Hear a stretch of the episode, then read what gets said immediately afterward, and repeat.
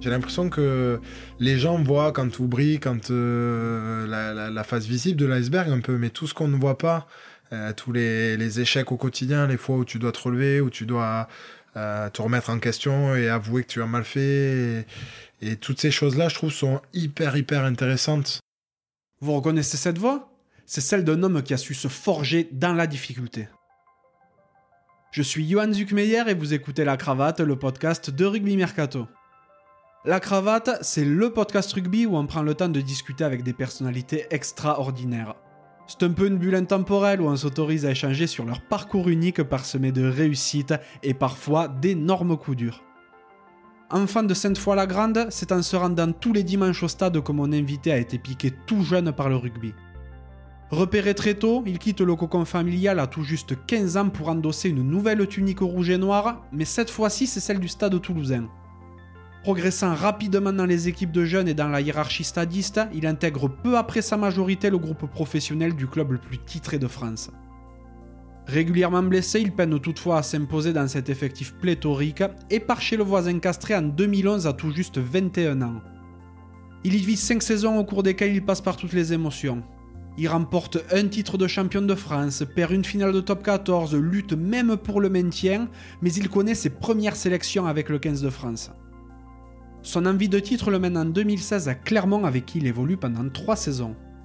Il y remporte notamment un Brennus, un challenge européen et fait partie intégrante du 15 de France. C'est également dans cette période jaunarde qu'il découvre ce qui va devenir sa passion et l'objet de sa reconversion, la viticulture et l'œnologie. Depuis 2019, il est de retour dans sa région d'origine puisqu'il évolue aujourd'hui dans les rangs de l'Union Bordeaux-Bègle avec qui il nourrit de grandes ambitions. Ce n'est plus la peine d'en faire mystère, j'ai passé un moment avec Rémi Lamera.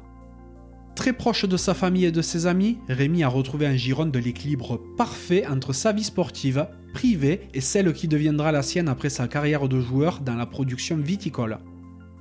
Je suis vraiment ravi d'avoir passé ce moment avec Rémi qui est un homme de la terre, un homme de valeur. J'ai aussi adoré sa personnalité super simple au regard de sa magnifique carrière. Si ce podcast vous plaît, n'hésitez pas à le noter 5 sur 5 sur Apple Podcast ou la plateforme de votre choix, à laisser un commentaire sympa et à le partager autour de vous. Ça fait super plaisir et ça aiderait vraiment la cravate à se faire reconnaître. Trêve de bavardage et place à la conversation. Salut Rémi. Salut Johan. Comment Salut à tous. Ouais, ça va très bien, merci. Ouais. Ça va, ouais. Super. Ben, merci beaucoup de me recevoir chez toi à Bordeaux. D'ailleurs, aujourd'hui, tu viens de fêter l'anniversaire de ton petit Pablo. C'est ça, ouais. Alors, sa date d'anniversaire, c'était hier. Mais aujourd'hui, donc jour férié, on a profité euh, d'avoir un peu plus de temps pour, euh, pour faire un petit, un petit repas. La famille a bravé un peu l'interdit en venant alors qu'il y a confinement, mais on a pris bien sûr toutes les mesures de, de sécurité. Et puis, on était moins de six personnes, etc. Mais il avait papier, ami, papier mamie avec lui pour fêter euh, ça à midi, donc c'était plutôt cool. C'est trop bien. Et je précise aussi qu'on a pris toutes les mesures également de notre côté. Merci également à nos potes en commun qui nous ont mis en, euh, relation, donc euh, Christo Poulain euh, et, Romain Lafitte. Merci beaucoup les gars. Une grosse bise aux deux. Ouais, tout à fait. ils ont joué les entremetteurs de luxe, donc c'est top. donc c'est vrai qu'on connaît tous Rémi Lamera, le superbe centre international qui a éclos d'abord au, stade toulousain, mais qui a également marqué de son empreinte le CO, l'ASM et maintenant l'UBB. Mais moi, ce que je me demande, c'est de quoi rêvait le petit Rémi? Ah, j'ai eu beaucoup de rêves comme beaucoup de gamins. Euh, bah, c'est passé de du camion de pompier au cycliste parce qu'il fut un temps où euh, habitant à la campagne petit et, on avait pas mal de liberté. Ben avec les copains, on prenait le vélo et on roulait des kilomètres et des kilomètres par jour. Euh, je suis le Tour de France, donc à un moment c'était cycliste et puis après ça a été un peu plus euh, axé sport collectif, donc le foot et le rugby. Et, mais jamais dans l'idée de me dire, euh, voilà, mon rêve, ce serait de, de faire de ma passion mon métier plus tard. Mhm. Et c'est vrai qu'arriver euh, un petit peu à l'âge adulte, c'est euh, c'est devenu un rêve plutôt concret. Et j'ai eu la chance, grâce à beaucoup de facteurs, ben de, de réaliser ce rêve. Et j'en suis très heureux aujourd'hui. Bah, tu m'étonnes. T'étais quel genre de gamin? Euh, J'étais un gamin assez euh, caractériel, euh, assez capricieux. Pas, je me souviens beaucoup des mauvais côtés que j'avais avec le avec le recul parce qu'évoluant avec l'âge et puis me remettant en question à l'âge adulte un petit peu sur mon caractère, c'est vrai que j'avais j'ai tendance à voir que les mauvais côtés que j'avais petit. Mais quand je vois les amis d'enfance qui sont restés toujours euh, fidèle, je me dis que c'est que je devais avoir quand même quelques côtés sympathiques, mais euh, voilà, j'étais quand même assez euh, assez engagé, assez capricieux dans, dans ce que je faisais et parfois ça pouvait avoir du, du mauvais euh, du mauvais sur mon comportement. Ouais, bon, après, ça, ça a dû te servir aussi pour, pour la suite, je suppose. Ouais, exactement, puisque c'est des choses que je voulais pas reproduire plus tard. Mhm. Euh, et donc forcément, euh, euh, c'est comme dans la vie, quand tu te trompes, eh ben, t'as pas envie de, de refaire les mêmes erreurs. Et c'est un petit peu ce côté-là que j'avais en grandissant sur mon comportement, ouais, de essayer de ce qui m'avait marqué négativement, de, de plus de plus le reproduire par la suite. Ouais, bien sûr. Du coup, t'as fait quoi à l'école? Des conneries? Ouais. J'en ai fait pas mal. Euh, non, à l'école, je me suis fait surtout de très bons copains. Euh, J'étais un garçon très curieux, très pas studieux parce que euh, quand t'es petit, c'est pas le terme, mais très curieux. Mhm. Donc j'ai appris à lire très tôt. J'ai ce qui m'a permis de sauter une classe. En CP, donc je suis passé directement en CE1. J'ai toujours gardé cette année plus ou moins d'avance euh, qui m'a permis d'avoir le bac, avec un bac économique et social avec un an d'avance. Ça m'a pas servi par la suite puisque j'ai rattrapé mon retard euh, vite fait, bien fait après le bac et, et à me chercher un petit peu à la fac sur ce que j'avais envie d'étudier. Mais euh, ça prouvait que voilà, j'étais un garçon plutôt curieux et, hum, assez assidu euh, quand j'avais envie d'apprendre quelque chose. Et ça, ça c'était quand même un côté assez sympa euh, que m'avaient inculqué mes parents et mes grands-parents. Et voilà, l'école, le chemin classique. maternelle, primaire, collège à, Sainte-Foy-la-Grande, mon petit village. Et puis, et puis après, un petit peu déraciné par le rugby, je suis parti au lycée à, Blagnac, à côté de Toulouse. Et puis, et puis voilà, ça a suivi son cours en prenant un peu moins de temps que certains autres élèves, puisque le rugby à cette époque-là prenait beaucoup de temps dans ma vie et pour arriver à en faire mon métier après. T'as fait le pôle espoir à Jolimont Alors j'ai fait un an de pôle espoir euh, au lieu de trois à l'époque sur les cursus euh, normaux. La première année, je postulais à celui de Talence euh, venant de Sainte-Foy-la-Grande, donc j'ai été muté à muté entre guillemets à Toulouse, donc euh, je pouvais pas postuler au, au pôle espoir de Jolimont. J'y suis rentré la deuxième année. Et ma troisième année, j'étais déjà à l'université, donc c'était pas compatible. Donc euh, je suis rentré à ce moment-là au centre de formation du Stade Toulousain, qui était euh, une très belle équivalence au pôle espoir. Donc euh, euh, donc voilà, mais j'ai eu la chance de, de partager un an à Jolimont avec de très belles générations et avec de, de très bons joueurs et beaucoup sont encore des amis aujourd'hui. Ouais, bon, On en discutera tout à l'heure de ça, mais tu viens d'une famille rugby? Ouais, Ouais. ouais, ouais, rugby, euh, sportive en général. D'accord. Euh, rugby, euh, mon père y a joué, ma mère au handball, ouais.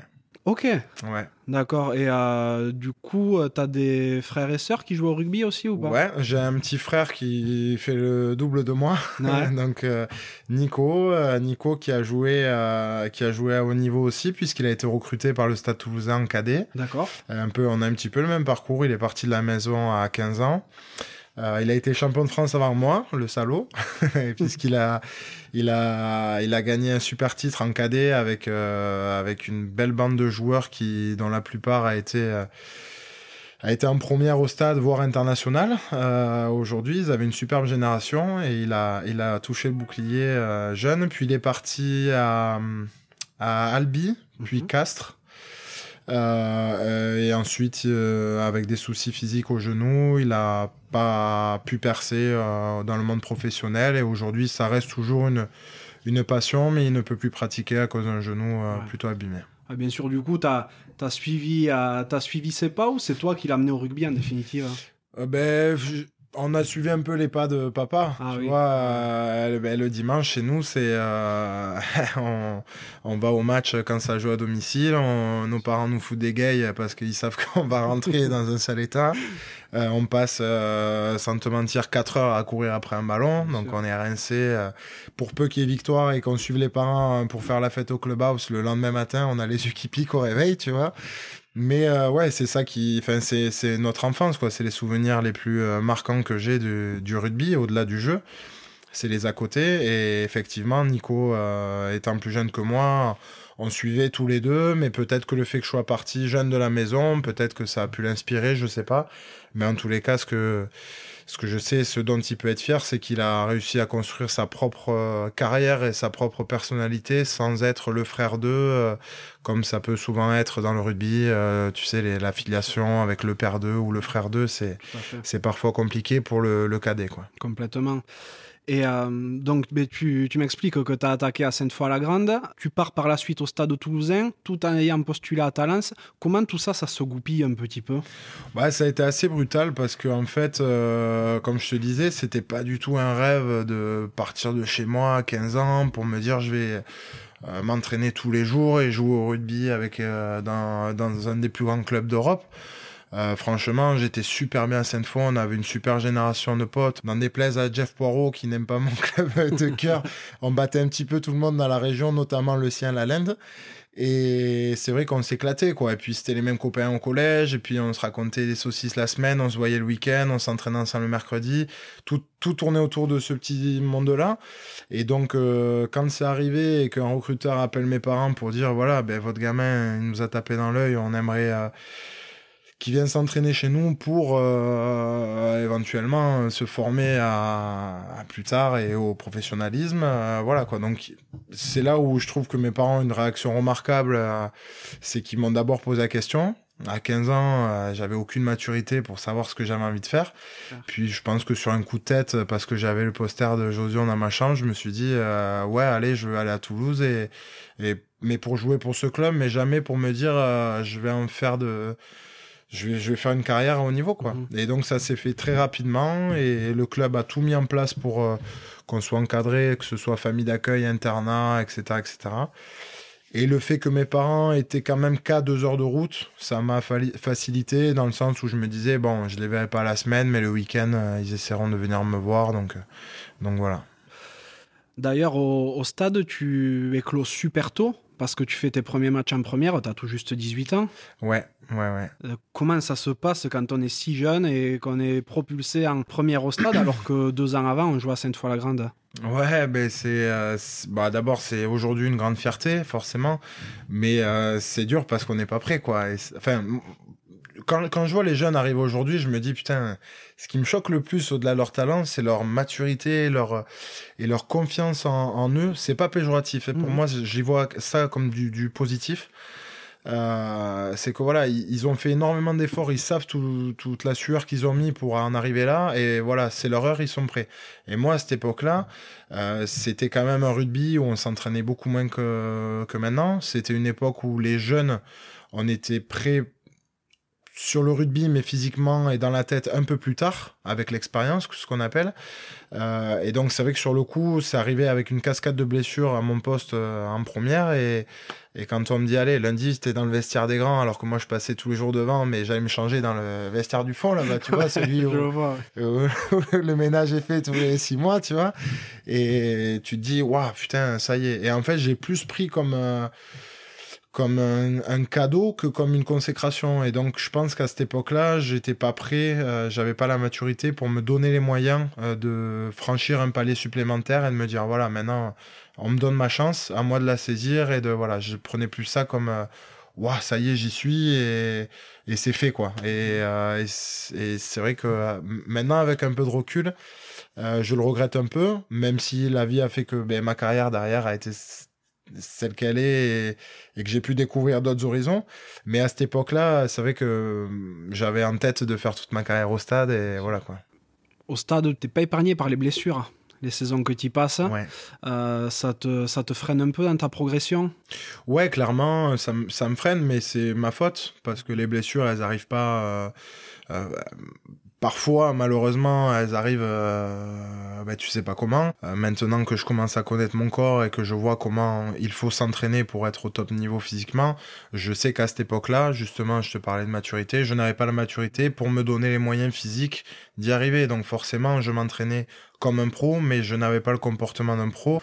Euh, je travaillais pas plus que les autres. Je ne mettais pas en exergue mes points faibles, tu vois. Je je faisais très peu attention aux préventions de blessures. L'hygiène de vie, c'était pas top. Mais bon, t'es jeune, donc ça passe. Euh, la récup, n'en parlons pas. Donc voilà. Et si tu veux, ces blessures-là, ben, c'est ma faute. Et, et ces échecs-là m'ont permis, quand je me suis retrouvé un peu plus tard à Castres, euh, après une deuxième grosse blessure, où bon, ben là, j'étais vraiment au pied du mur et que si ça passait pas derrière, ben pour moi, c'était fini. Je me suis clairement dit, bon, mais qu'est-ce que j'ai mal fait? Et ces blessures m'ont vraiment aidé à passer un cap euh, de maturité là-dessus. Donc quelque part, c'était un mauvais moment à vivre sur le coup, mais je suis content aujourd'hui de l'avoir vécu parce que sinon on ne serait pas là tous les deux à discuter. Ah, peut-être qu'on y serait quand même, hein, c'est un jamais. il n'y aurait pas de micro et on serait, on serait au comptoir, mais pas parler rugby. Quoi. et euh, d'ailleurs, enfin, quand tu parles des blessures que tu as eues, c'est pas n'importe quoi, c'est tu te pètes les croisés. Ouais, je me pète les croisés euh, donc au stade euh, en 2011. J'avais déjà signé à Castres un pré-contrat. je jouais déjà peu à l'époque pour euh, bah, pour pouvoir progresser un peu plus. Le terrain était quand même essentiel. Je jouais pas beaucoup. Bon, j'avais au-dessus de moi, j'avais euh, mais comme Florian Fritz, Yannick Josion, c'était Yann David, Coco Nibuka. À l'époque, c'était des, c'était des tueurs. Pour moi, c'était, euh, c'était ce qui se faisait de mieux. Donc, euh, donc, c'était tout naturellement que qu'il fallait que je parte ailleurs pour, pour essayer d'aguerrir un peu mon, ma carrière. Et donc je signe à Castres, je me pète juste avant, donc j'arrive à Castres blessé. Et je reprends un Castres avec un gros boulot du, staff médical. Et au bout de deux matchs, je me repète. Le même croisé, la même année, euh, à Bordeaux. sur le stade euh, sur lequel aujourd'hui je m'entraîne tous les jours. Tu vois le sado un peu? mais je m'en souviens comme si c'était hier parce que justement, mais on parlait de famille tout à l'heure. Mes parents étaient là, mes grands-parents aussi. Ils étaient fiers comme tout de venir me voir euh, revenir jouer au plus haut niveau dans la région, puisque Bordeaux avant était en Pro D2. Et, et c'est à ce moment-là, quand je te parlais de pied du mur, que là, je me suis dit, bon, 21 ans, t'as rien prouvé, t'es l'éternel espoir, mais ça fait deux ans que tu traînes cette étiquette sans avoir, euh, sans avoir euh, franchi un cap. Bon, mais qu'est-ce que tu veux faire de ta même pas de ta carrière, de ta vie, quoi. Est-ce que tu veux rester comme ça, te satisfaire de ce que t'as et, de ce que l'image des gens veut bien te donner ou est-ce que tu veux passer un cap quoi. Donc euh, ça a été compliqué ces moments-là, mais aujourd'hui, euh, je me répète, heureusement que je les ai vécus, sinon je serais pas, on serait pas là. C'est quand même des, des, gros coups durs que tu vis relativement tôt. Euh, derrière, bon, tu arrives à rebondir. À Castres, malheureusement, l'année où vous êtes champion, T'es blessé Ouais, euh, alors je suis pas, je suis pas titulaire hein, puisqu'il y avait une paire de centres à cette époque qui était exceptionnelle. C'était euh, Romain Cabane, Roro l'ancien et Seré Mayabay. Oh, deux, deux pour moi exemples euh, dans ma jeune carrière avec qui j'ai toujours des contacts d'ailleurs et des, des, mecs en or et, et j'étais un petit peu dans le roulement. Je jouais un peu à l'extérieur ou parfois remplace à domicile. Il y avait aussi Paul Bonnefond qui était un très bon joueur au centre on se partageait un petit peu le temps de jeu tous les deux. Et arrivé les phases finales où effectivement j'ai dû avoir quelques petits pépins euh, dans la saison, mais au moment des phases finales j'étais apte à 100% à postuler. Le choix des coachs était tout à fait logique de de pas me m'embarquer dans l'aventure, mais euh, mais je peux t'assurer que je l'ai vécu comme si j'étais titulaire voire capitaine puisque euh, je, me souviens encore de, du nombre de jours où j'ai fait la fête après ce titre. Ben, il y a un, euh, un certain euh, Victor P de Charleville-Mézières qui, qui m'a dit que. C'est un fake ça. qui m'a dit que tu étais un gros fêtard pour fêter les, les titres auxquels tu participais pas forcément. Ouais, exact, exact. Je pense que je pense que j'ai plus fêté ceux, ceux auxquels j'ai pas participé. Que...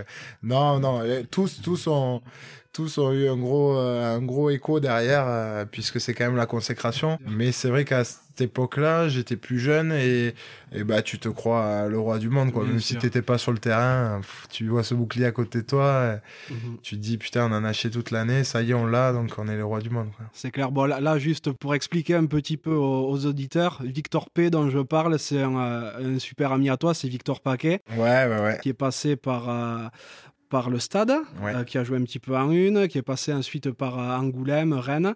Et à Angoulême, il m'a raconté que l'année où ils sont champions de, Fédéral 2, toi, tu viens d'obtenir tes premières euh, sélections avec l'équipe de France, Ouais, alors vrai, que tu es à Castres, et tu, enfin, tu, tu reviens en France et tu fêtes le titre avec eux comme si, euh, comme si tu avais joué. Ouais, ouais, c'est ça. Rentre d'Australie, décalage horaire et tout, vacances. euh, Victor, un de mes meilleurs amis, enfin, un de mes trois vraiment amis, meilleurs amis et, et champion de France. Je sais tous les sacrifices qu'il a fait et toutes les, les galères qu'il a un peu connues alors qu'il aurait pu avoir une carrière euh, pff, exceptionnelle à haut niveau.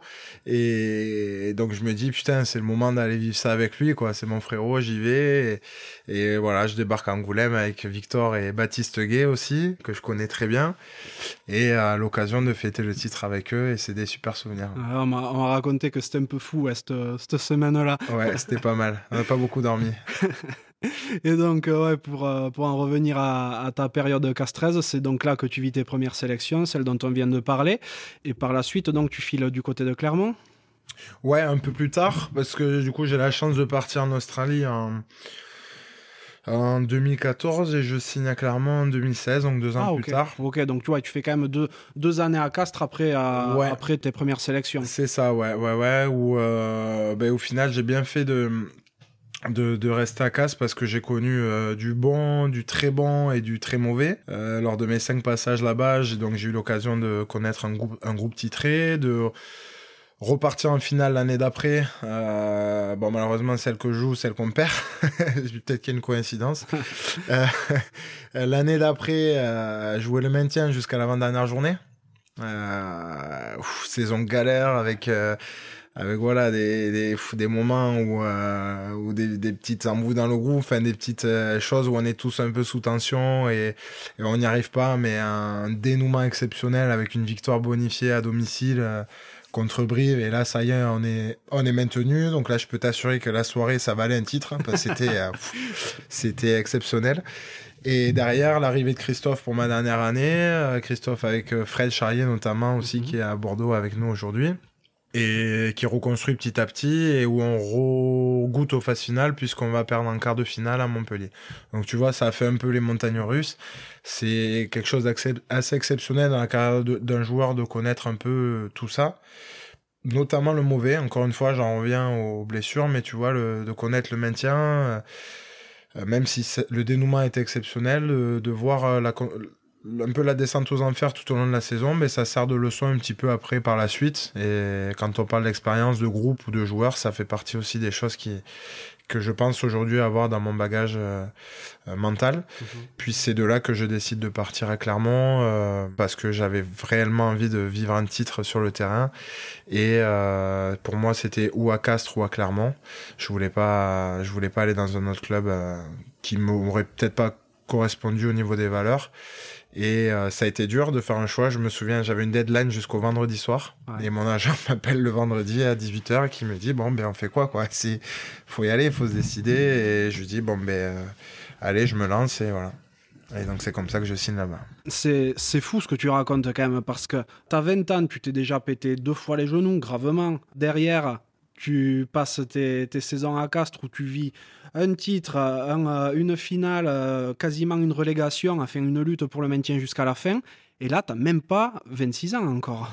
Ouais, c'est ça. Ouais, ouais, c'est vrai. Et, et j'ai pas beaucoup joué au final parce ouais. que tu vois, jusqu'à 23 ans, euh, je joue, je suis dans le truc, mais euh, ma première saison réellement complète, c'est 23-24, tu vois, l'année justement où on repart en finale, où je joue beaucoup quand même cette année-là. Et donc, euh, ben, au final, j'ai eu la chance de faire partie de groupes qui ont eu euh, des expériences diverses et variées. Et moi, en étant un acteur de l'intérieur, ça m'a permis d'emmagasiner ben, euh, tout ça, ouais. Le fait de partir à Clermont par la suite, ça t'offre la chance de gagner des titres, donc, comme tu le dis. Ouais. L'expérience clermontoise, qu'est-ce que tu en as pensé? Comment tu l'as senti Ouais, ça a été génial. Ouais. Euh, ça a été génial. J'ai. Euh, J'étais très fier et très flatté qu'un club comme Clermont euh, m'ait ciblé en priorité sur un poste euh, où il perdait à l'époque Jonathan Davis, qui était quand même un référent en France à ce poste-là. On était plusieurs centres en fin de contrat, etc. Mais j'avais eu des relations très transparentes et, franches avec, avec Franck Azema et Jean-Marc Larmé notamment à l'époque, qui était recruteur. Et donc j'étais très flatté, très fier, mais quelque part un petit peu peureux de me dire euh, c'est pas fait pour moi, c'est un grand club, c'est euh, euh, c'est très rugby, peut-être pas assez humain. Cette image un peu comme tous les gens de l'extérieur de Clermont, qui est complètement erronée, parce que c'est des choses qui restent peut-être un peu plus en, en catimini que dans d'autres clubs. C'est peut-être un club un peu moins matu vu, mais c'est un club qui a des valeurs euh, humaines et, familiales quand même assez euh, transcendantes pour, pour un grand club. Et et donc j'étais vraiment partagé, et c'est pour ça que j'ai hésité longtemps, parce que j'étais très bien à Casse, mais vraiment bien. Je pense que si je re à Casse, je finis ma carrière là-bas. Euh, mais euh, partager aussi avec l'idée de me dire euh, putain euh, le rugby t'offre cette chance aussi de pouvoir découvrir d'autres horizons de pouvoir euh, ben, te tester dans un grand club de peut-être te faire passer un palier dans ta carrière ou un palier en moins parce que si je cirais le banc là-bas ben la tu finis un peu aux oubliettes. Donc j'étais un peu peureux et au final je regrette pas du tout d'avoir fait ce choix au-delà du sportif, parce que humainement, je me suis fait encore plus de potes. Euh, j'ai découvert une façon de travailler euh, qui, pour moi, est, euh, est, grandiose et qui, euh, qui est la, clé de, de, des succès qu'on a, qu'on a pu avoir euh, là-bas. Et, euh, et puis, j'ai surtout découvert une une atmosphère autour d'un club qui est assez, euh, assez exceptionnelle. Pour moi, le rugby, c'est un peu péjoratif, mais le rugby, c'est sud-ouest, tu vois. C'est enfin, oui, cette image de la carte de la France où tu as la frontière qui dépasse pas. Euh, la Garonne. Voilà, ça va à Toulouse, hop, ça redescend, et le rugby, c'est là, et le reste, c'est. Et alors qu'au final, tu vois, Clermont, c'est une ville qui respire jaune et bleu, quoi. C'est un truc de fou, c'est. Tous les gens sont, sont derrière leur club, derrière leurs joueurs, et, et c'était quand même assez exceptionnel c'est vrai que Clermont, c'est un club euh, spécial pour ça, la ville de Michelin. En plus, ouais. tout a, tout a rapport avec, euh, ben avec cette famille-là et le rugby derrière est construit autour, donc ça doit être. Euh... C'est ça. Et puis tu pars quand même de. Les... Tu pars d'un constat que la, la, création du club, historiquement, a été euh, actée pour donner du plaisir aux ouvriers Michelin. -hmm. euh, c'est clairement c'est ça, un petit peu sur le modèle des castrés avec Pierre Fabre à l'époque. Et, et, donc, si tu veux, ils partaient du principe que si leurs euh, ouvriers, leurs salariés étaient divertis le week-end avec euh, une équipe à qui s'identifier, qui en plus de ça gagnait, était valeureuse, etc., les travailleurs, la semaine, étaient peut-être dans un mood un peu plus sympa, etc. Donc, déjà, à partir de l'idée que l'essence même de la création du club, c'était donner du plaisir aux gens, euh, je trouve ça extraordinaire. Tu vois, c'est... Euh, chaque club a son histoire et doit y en avoir des, des, bien plus belles. Mais dans cette région-là, un petit peu enclavée au milieu de tout, euh, un petit peu la, la, petite Gaule, là, tu vois, autour de, et des grandes villes et tout ça, euh, tu te dis, euh, putain, que c'est cool de, d'avoir euh, eu un petit passage dans ce club-là et d'avoir essayé de, de, de mettre euh, une empreinte là-dedans, quoi. Bah pour, pour le coup, mais tu la laisses, ton empreinte, vu que t'es champion de France en 2017 Ouais, ouais, ouais, ouais, ouais. Et là, pour le coup, tu joues. Ouais, je joue. et puis, pour le coup, il n'y en a pas beaucoup de titres là-bas. C'est vrai. En, en Brennus, pardon. Il y a beaucoup de finales, par contre. Oh là là, putain, quel club. Euh, j'étais souvent malheureux, sans même connaître Clermont avant, ou sans même avoir forcément des potes. Mais j'étais souvent malheureux de voir euh, cette équipe euh, euh, échouer en finale, notamment à l'époque des. Tu vois, j'ai eu la chance de connaître Aurélien Rougerie et David Zarakashvili, qui, sont des, pour moi des des personnages vraiment que, que je que j'aurais aimé connaître en dehors du rugby même, tu vois, et, et tu vois, voir, je, je me souviens de ces mecs-là tristes en 2009-2008, je crois, où ils perdent euh, pas mal de finales d'affilée avant d'enfin avoir le Graal en 2010. Euh, et c'est vrai que, quand tu signes là-bas, tu te dis, waouh, putain, D'ailleurs, j'avais été moqué à l'époque. Hein, j'avais clairement affiché que je signais là-bas pour être champion de France un jour. Et bon, mais je pense 80% des gens m'ont dit c'est pas possible, c'est un poisson d'avril. Qu'est-ce qu'il nous dit ce mec, quoi, tu vois? Finalement, t'as réussi. Et finalement, j'ai eu du cul. La première année que, que je suis là-bas, on avait un groupe extraordinaire. On fait euh, euh, vice-champion d'Europe mmh. euh, contre les Saracens et, et, deux semaines après on soulève le Brennus. Ah, c'est magnifique. Euh, D'ailleurs tu gagnes aussi la, la Challenge Cup là-bas. Ouais, La Challenge Cup la dernière année, alors j'étais euh, j'étais euh, un peu moins dans le dans, l'équipe euh, titulaire, même voire même j'étais pas du tout dans l'équipe titulaire, donc je faisais plus office de, de roulement, on va dire tout au long de la saison. Les phases finales, je les ai vécues en, en costume, comme on dit, mais mais c'est vrai que voilà, ça fait partie aussi des titres dans une carrière, mais mais c'est paradoxal parce que on en a souvent discuté avec tout un tas de mecs euh, du club qui qui euh, qui bossaient concrètement pour être champion d'Europe un jour. Et puis moi, ça m'a jamais attiré. Et tu vois, euh, la première année, même deux trois fois en soirée des prises de tête avec des mecs tu vois je me souviens de discussions où les mecs ils me disaient mais t'es complètement joubard ils me on a on a ce qu'il faut pour être champion d'Europe et toi ça te fait pas bander toi c'est le Brennus. Je disais ouais moi, clairement c'est j'en échange 10 coupes d'Europe pour un Brennus y a pas de souci. Bon maintenant c'est facile à dire pour moi puisque j'ai jamais été champion d'Europe mais mais c'était un club qui a la qui dans sa façon de travailler sa mentalité anglo-saxonne euh, visait beaucoup les titres européens.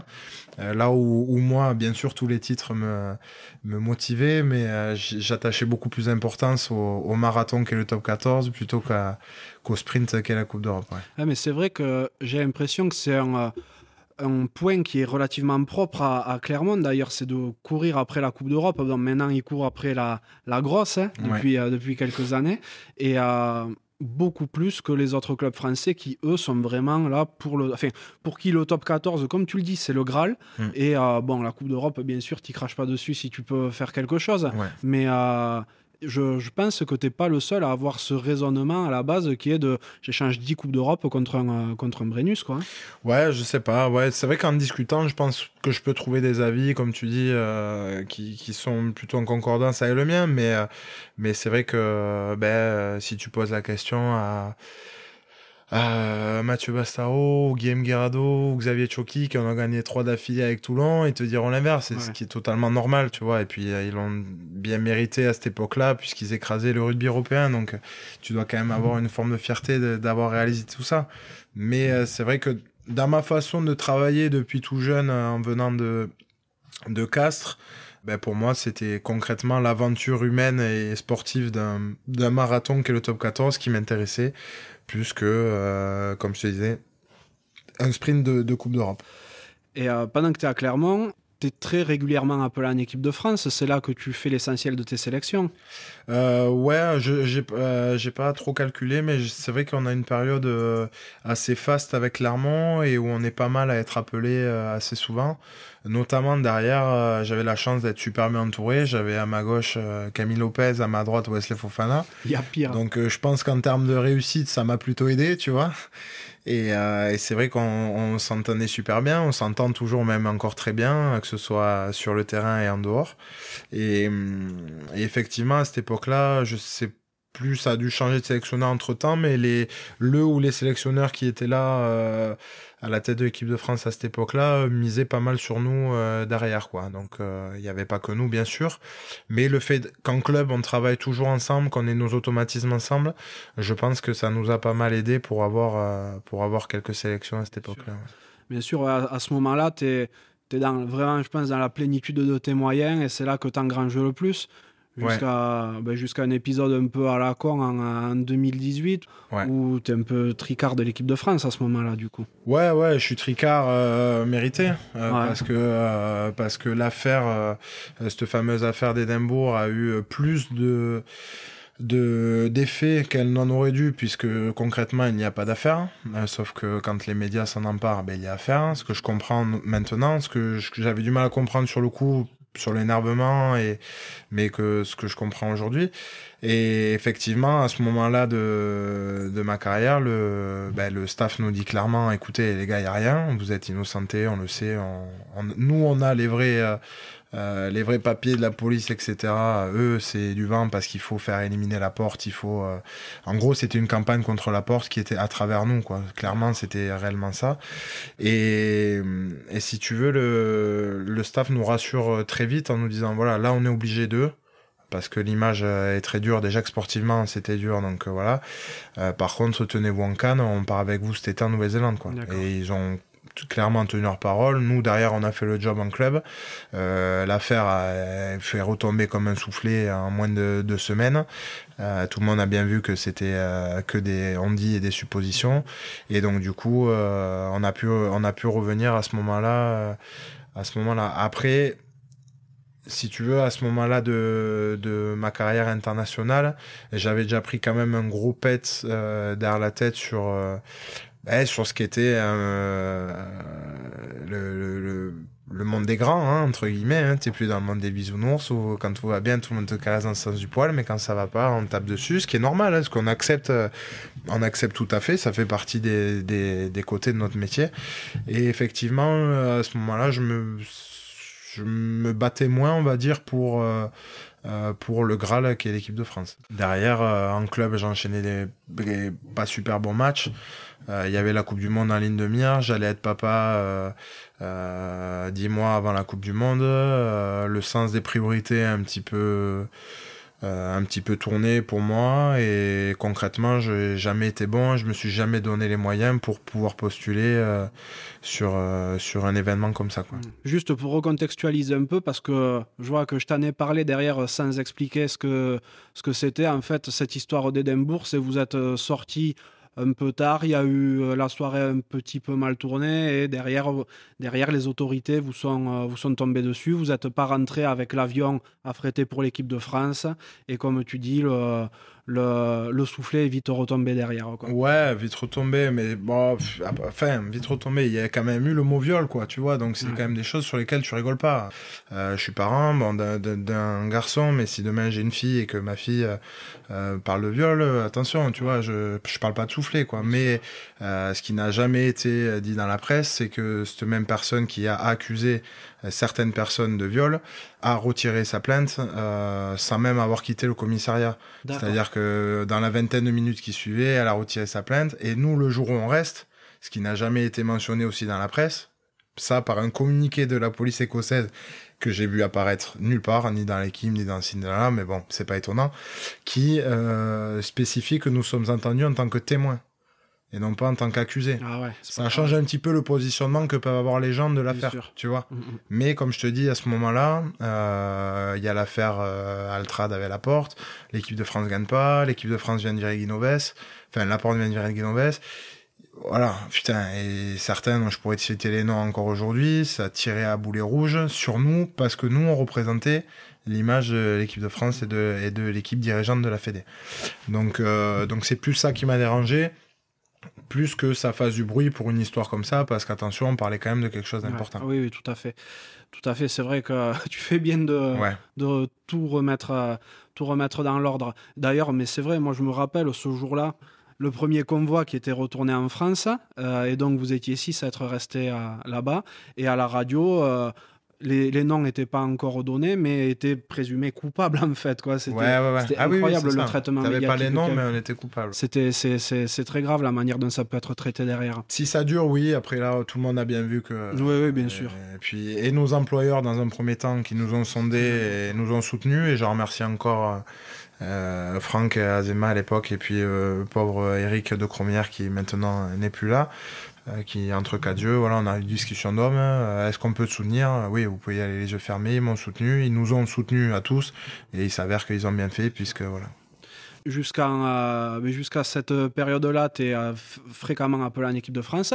À nouveau pour la, pour la tournée d'été.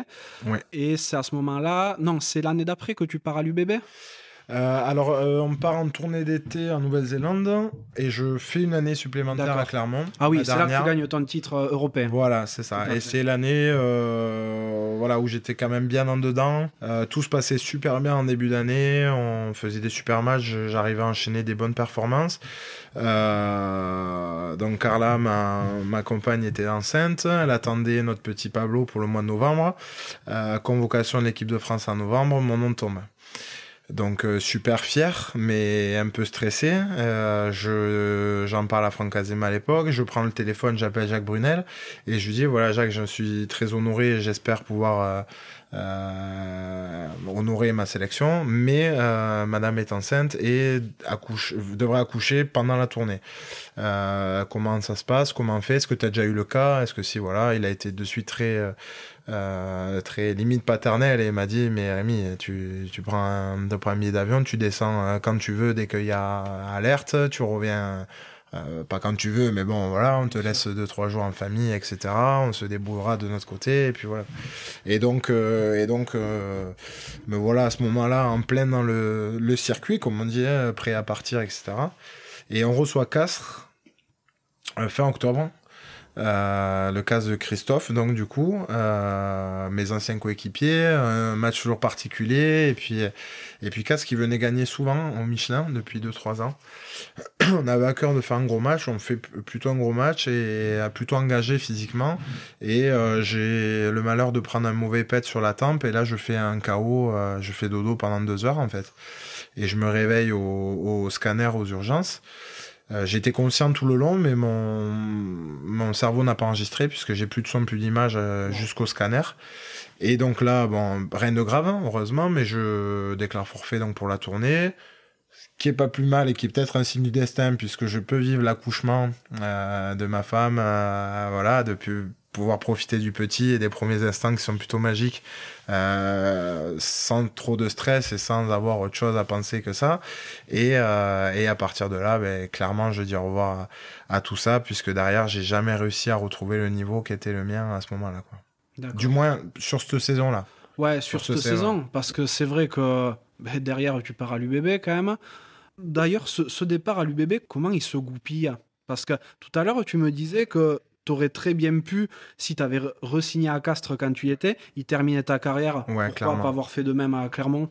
Ben parce que clairement j'avais beaucoup moins de de- d'attaches. À Castres j'avais ma belle famille, j'avais beaucoup de de- d'amis. En 50 tu te fais des amis, des vrais, en dehors du terrain, beaucoup parce que le terrain c'est important, le groupe, mes copains que je vois au quotidien, mais le plus important c'est ta vie en dehors, tu vois.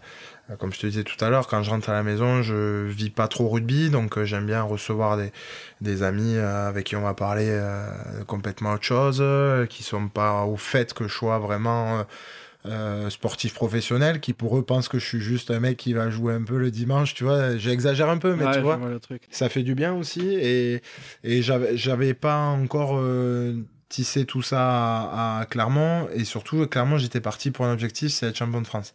Et à partir du moment où je l'ai été, c'est malheureux à dire, mais inconsciemment, je pense que je m'étais dit, c'est bon, t'as rempli ton objectif et tu peux maintenant passer sur autre chose. Que à Casse, j'avais pas ce côté-là, il faut que, voilà. Et donc, euh, ben, pour te la faire court, clairement, à Bordeaux, ça se fait. Ben, euh, Madame est enceinte, euh, c'est mon dernier, plus ou moins mon dernier contrat. Il me faut clairement un coup de pied au cul à ce moment-là parce que je je j'arrive pas à avoir la niaque. À, tu vois, je- j'en parlais souvent avec Franck Azema qui lui a faim de victoire tout le temps, tout le temps. Et moi, je l'avais pas, ça, je l'ai pas en moi. C'est pas un trait de caractère que j'ai en moi. J'ai plus un trait de de découverte de de de, de groupe, d'humain, de d'aventure humaine, etc. que d'objectifs sportifs, sportifs. Lui aussi, hein, je dis pas que, mais mais lui, il a cette faim de vin que moi je, je n'avais pas. Je lui ai clairement dit. Et je lui ai dit, je vais peut-être chercher un autre, euh, un autre challenge. Donc je lui ai dit, moi j'ai deux challenges en tête là, comme ça. Je lui ai dit, c'est changer de poste. Donc peut-être ici, Ouais. sûrement ici si vous vous êtes OK. Genre euh, changer de poste, passer troisième ligne. Exactement. Ouais. Ou euh, changer de club, mais je veux partir que dans un seul club. Donc je lui dis, moi je vais clairement euh, demander à mon agent qui se rapproche de Bordeaux. Euh, et je dis, je vois de ton côté, toi, si t'es chaud déjà, et si vous êtes euh, ok avec le président pour voilà. Et donc ça se fait clairement comme ça. Je pensais avoir ou l'un ou l'autre, et j'ai réussi à avoir les deux, puisque Franck et Bernard Gouta étaient chauds pour me déplacer troisième ligne à Clermont. Euh, bien sûr, ça aurait pas été, euh, j'aurais pas été Fritz Lee ou Alex Lapendry d'un coup, tu vois. Ouais, j'aurais ouais, peut-être plus été dans le roulement, tu vois, dans, Mhm. dans les matchs à l'extérieur ou voilà. Dans, mais moi, ça m'aurait boosté terrible parce que j'aurais eu quelque chose à prouver, et à me prouver à moi-même, à prouver aux autres.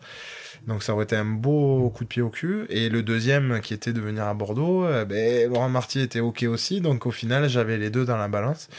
Et effectivement, après est rentré en, en, en cours de réflexion le, la sécurité, on va dire, entre guillemets. Et Bordeaux me propose un contrat de 4 ans. Euh, là où je ne changeais pas de poste, mais j'avais un nouveau défi devant moi. Et, euh, ça m'a amené à mes 33 ans et ça m'a amené à ma fin de carrière. Et clairement, j'ai vu l'opportunité, je ne me cache pas de le dire, hein, de rentrer chez moi, de m'installer, de euh, d'éduquer mon enfant dans ma région d'origine, dans la région dans laquelle on aurait aimé venir vivre après le rugby. Euh, tout en ayant encore un challenge sportif excitant. La saison dernière nous l'a, nous l'a plutôt prouvé. J'étais persuadé que ce club avait le potentiel de rivaliser avec les plus grands et j'avais envie d'en faire partie. Quoi. Donc, euh, quand j'ai eu cette proposition-là, ben, tout naturellement, j'en ai parlé à Franck Azema, qui l'a très bien pris, qui a très bien compris et qui m'a clairement souhaité bonne chance. Et, et voilà quoi. Donc c'est comme ça que ça s'est fait. Donc euh, j'ai été demandeur et j'ai eu l'honneur de recevoir la proposition de Bordeaux. Ouais en plus tu retrouves bien un entraîneur que tu connais bien que tu avais, euh, eu à Castres Christophe Furios à ce moment là quand tu fais ce choix tu le prends, ce petit coup de pied au cul dont tu avais besoin pour récupérer la motivation? Ouais, ouais, clairement. Je, je... Alors, les calendriers des, transferts est assez bizarre parce que tu, dois prendre ta décision très tôt. La mhm. saison euh, démarre. Euh, je crois même que cet épisode du chaos et de l'accouchement, euh, j'avais, je pense, déjà pris ma décision puisque ben, aujourd'hui les clubs sont obligés de, se sécuriser aussi et de et de voilà, c'est donnant donnant. Le club, le joueur se sécurise, mais le club aussi, si le, le joueur refuse, faut qu'il aille voir un peu ailleurs, quoi. Donc très tôt, je savais que je partais à, Bordeaux. Mais j'avais quand même envie de vivre mon truc à fond avec Clermont, donc c'était dans le coin de ma tête. Et une fois effectivement parti, réaliser que voilà, je quittais un groupe fantastique et que je quittais des amis et un grand club, t'as un peu le tu vois t'as un peu le, bad quoi. Tu te dis putain merde est-ce que j'ai fait le bon choix? Tu vois tu sais ce que tu quittes mais tu sais pas ce que tu vas trouver quoi. Et, mais une chose était sûre c'est que euh, moi rugbystiquement il fallait que je retrouve un niveau euh, enfin mon niveau quoi tu vois. J'ai jamais été euh, le meilleur centre du monde mais j'ai je pense avoir des arguments pour rivaliser dans le championnat, du moins sur l'envie, sur la, euh, voilà, sur le punch, sur des choses que j'avais un petit peu perdues à, Clermont. Et, donc ce coup de pied au cul, je le prends et j'ai bien fait de le prendre puisque ça m'a, ça m'a euh, relancé, on va dire, dans, ces dernières années de ma carrière. Mhm. D'ailleurs, euh, quand tu arrives à, l'UBB, ou très peu de temps après, je me rappelle plus, tu annonces à demi-mot ta retraite de l'équipe de France. Ouais. Ouais, alors ça j'aurais peut-être pas dû parce que il y a eu après des trucs écrits, des quiproquos comme quoi c'était Laurent Marty qui m'avait demandé de, mais ça s'est pas du tout passé comme ça. Mais euh, clairement, je suis je suis conscient des choses. Faut faut pas sortir de de Sciences Po pour savoir que Rémi Lamera, à ce moment-là de sa carrière, ne reviendrait plus en équipe de France. Euh, même si demain je roule sur le championnat, ce qui n'arrivera pas. Euh, j'ai 30 ans, je joue un poste où il y a énormément, énormément de très bons joueurs euh, qui le prouvent encore aujourd'hui avec le, le tournoi qu'il y a eu. Et surtout, tu sur un, une fin de cycle parce que tu Coupe du Monde et derrière, tu as 4 ans où tu dois rebâtir avec un nouveau groupe, chose que tous les sélectionneurs ont fait. Donc, concrètement, je prenais pas trop de risques en disant ça, si tu veux. Mais, euh, euh, mais, euh, mais, mais voilà, c'est un peu anecdotique. parce que voilà, ça a été dit que c'était Laurent Marty qui m'avait demandé d'eux. C'était c'est pas lui qui me l'a demandé, ça a été un accord entre nous, puisque c'est posé la question au moment de dire euh, ok bon mais je te propose 4 ans par contre euh, comment ça va se passer toi dans ta carrière internationale? Euh, je lui ai clairement dit voilà moi Laurent en équipe de France j'y serai plus et tu le sais aussi bien que moi on n'a pas besoin de signer quoi que ce soit ou de se donner un accord oral euh, pour moi, c'est fini. C'est comme ça. C'est la suite logique des choses. Donc, euh, c'est pas vraiment une annonce de fin de carrière parce que pour moi, j'estime que, ben, que j'avais pas du tout à le faire à ce moment-là parce que j'étais pas légitime pour prétendre à l'équipe de France. Euh, C'était simplement une, une, suite logique des événements. Mais tu vois, un, un gars comme Sofiane Guitoun, il a été rappelé à 30 ans après des, après des années où il a pu être en équipe de France. Ouais, c'est vrai. Euh, moi, je me, je me, questionne, enfin, avec mon, questionnement d'observateur euh, amateur, tu vois. Depuis quelque temps, on se retrouve avec des jeunes joueurs, parce que, ben, que tu le veuilles ou non, tu as 30 ans, tu es encore un jeune joueur. Euh, des jeunes joueurs comme euh, toi, comme Jefferson Poirot, comme Sébastien Varmaina, qui annoncent leur retraite internationale quand même jeune. Est-ce que c'est le fait d'avoir peut-être été euh, dans le très haut niveau aussitôt qui fait qu'on perd la, la motive pour l'équipe de France? Est-ce que ça représente plus le Graal? Qu'est-ce que comment ça peut se faire? Non, ça, ça clairement, euh, je, je, parle à mon nom, mais je pense que Seb et, et Jeff je, pense, euh, ressent la même chose que moi. L'équipe de France, c'est le Graal, concrètement. Le mec qui dit le contraire, je pense qu'il n'est pas tout à fait honnête avec lui-même. Sauf que le Graal, dans ta vie de sportif, oui, bien sûr. Aujourd'hui, on est sportif, mais les gens, alors euh, ça va pas plaire à tout le monde ce que je dis, mais je vais dire les choses comme je pense. Aujourd'hui, on est sportif, professionnel, on gagne très bien notre vie, on a la chance de faire du sport et d'en vivre. Ça donne pas droit à tout parce que derrière, c'est on est des humains. Moi, demain, je suis un homme, je suis un père de famille, je suis un, un compagnon, je suis un fils, je suis un ami, je suis un voisin, euh, je suis pas que le mec qui fout le short et les crampons tous les samedis, tu vois. Et si tu veux, euh, sous prétexte que c'est quelque chose d'exceptionnel ce qu'on vit, qui est totalement vrai, on devrait être obligé de toujours faire comme les gens ont envie qu'on fasse. Alors que non, enfin, clairement, je pense Jeff, j'en ai pas totalement discuté avec lui, mais je comprends tout à fait son choix. Jeff a fait partie d'une génération où l'équipe de France a toujours été un Graal, mais a connu ben, plus souvent la défaite que la victoire. Aujourd'hui, il arrive à un moment où c'est encore un, si ce n'est le meilleur euh, pilier gauche du championnat, mais concurrencé par d'autres aussi excellents joueurs et sur les choix du sélectionneur pour le moment dans le truc. Il n'a pas envie de d'autant donner qu'avant à cette équipe de France parce qu'en tant que père de famille avec deux enfants à la maison, euh, il a peut-être autre chose en tête aussi.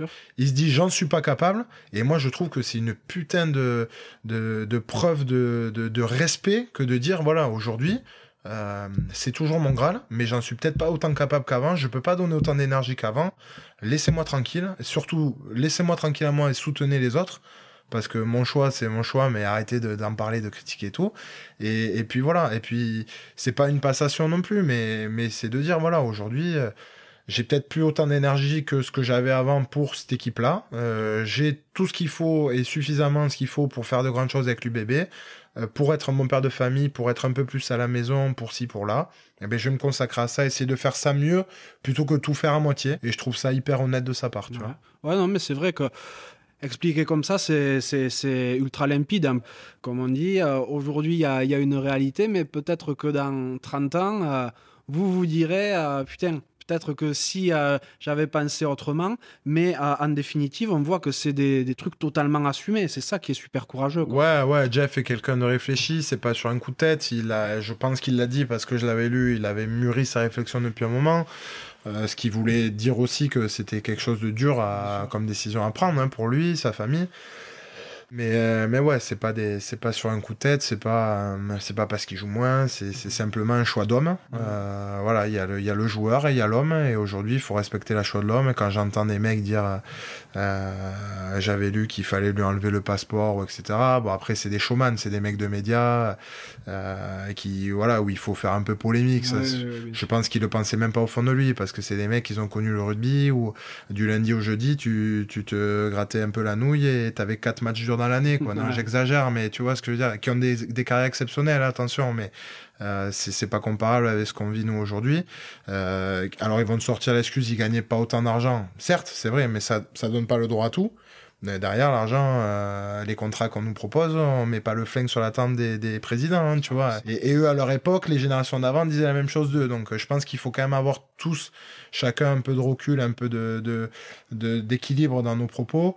Et voilà, même si tu n'approuves pas, le choix de Jeff est un choix euh, euh, hyper courageux et un choix d'homme. Et aujourd'hui, euh, faire des choix d'homme dans la société aujourd'hui, ben, peut-être que certains pourraient s'en inspirer. Ouais. Bah après, au-delà de parler du choix de Jeff Poirot, c'est surtout du, tien qu'on parle, et c'est vrai que tu expliques très clairement que ben voilà c'est un choix d'homme comme tu le dis donc oui c'est vrai que j'ai beaucoup parlé de Jeff je m'excuse s'il écoutera parce que je vais pas lui mais oui effectivement le, le choix qu'on a fait encore une fois bon moi c'est pas un choix parce que comme je te dis c'est ça me paraît être une suite logique. Ouais mais même, tu sais même pas si c'est gentil ce que tu me dis Johan euh, pour moi, même si demain je je euh, je suis Semiradraza sur le terrain, ce qui je te rassure n'arrivera jamais, euh, je, je pense que je ne postulerai plus à cette équipe parce que tu es sur quelque chose de nouveau et parce que ça fait du bien d'avoir euh, d'avoir des jeunes talentueux qui se prennent moins la tête que nous, qui ont qui ont pas connu ces années un peu noires de l'équipe de France où, euh, ben, où clairement hein, on y montait euh,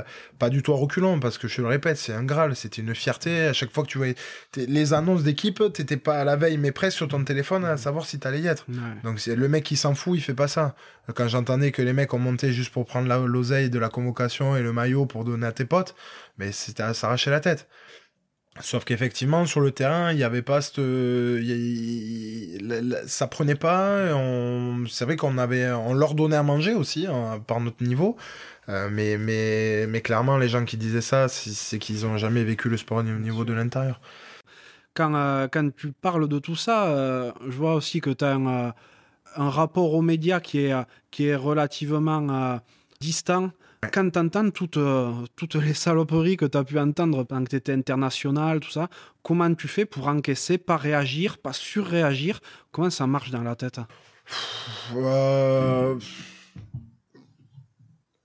C'est vrai que les, les, choses les plus euh, difficiles que tu as à entendre, c'est quand tu es quand même dans la sphère internationale. C'est vrai que quand tu es en équipe de France, même si moi je m'en rendais pas forcément compte, ben, tu représentes ton pays, quoi. Enfin, tu fais partie des 26 gonzes qui ont été euh, élus, comme disait si bien Guinoves, pour, euh, voilà, pour euh, aller à la guerre, pour représenter ton pays. Et effectivement, là, tu es sous le feu des projecteurs de médias sportifs, mais voire extra-sportifs, qui ont, rien peut-être jamais fait un ballon de rugby, mais il faut parler parce que ça parle de la nation, de sport populaire en France, etc. Et c'est vrai que là, parfois, euh, quand tout va bien, ben, c'est hyper excitant parce que tu dis, waouh, putain, les gens pensent ça de moi. Et puis là, ça a un, effet euh, médiatique assez impressionnant par rapport à ce que j'avais l'occasion d'avoir à Castres, notamment, ou sorti de la dépêche et éventuellement un peu Rugby-Rama quand il s'intéressait à nous, euh, c'était wouhou. Mais ça fait un peu bizarre. Et effectivement, quand ça va mal, c'est là que tu dis, ah ouais, il y a autant de, il y a autant de, d'intérêt sans même parler de, de négatif, d'intérêt pour, euh, pour nous, quoi. Et j'ai toujours eu le, la faiblesse de différencier la critique euh, constructive euh, de la du point de vue purement méchant pour être méchant quoi tu vois.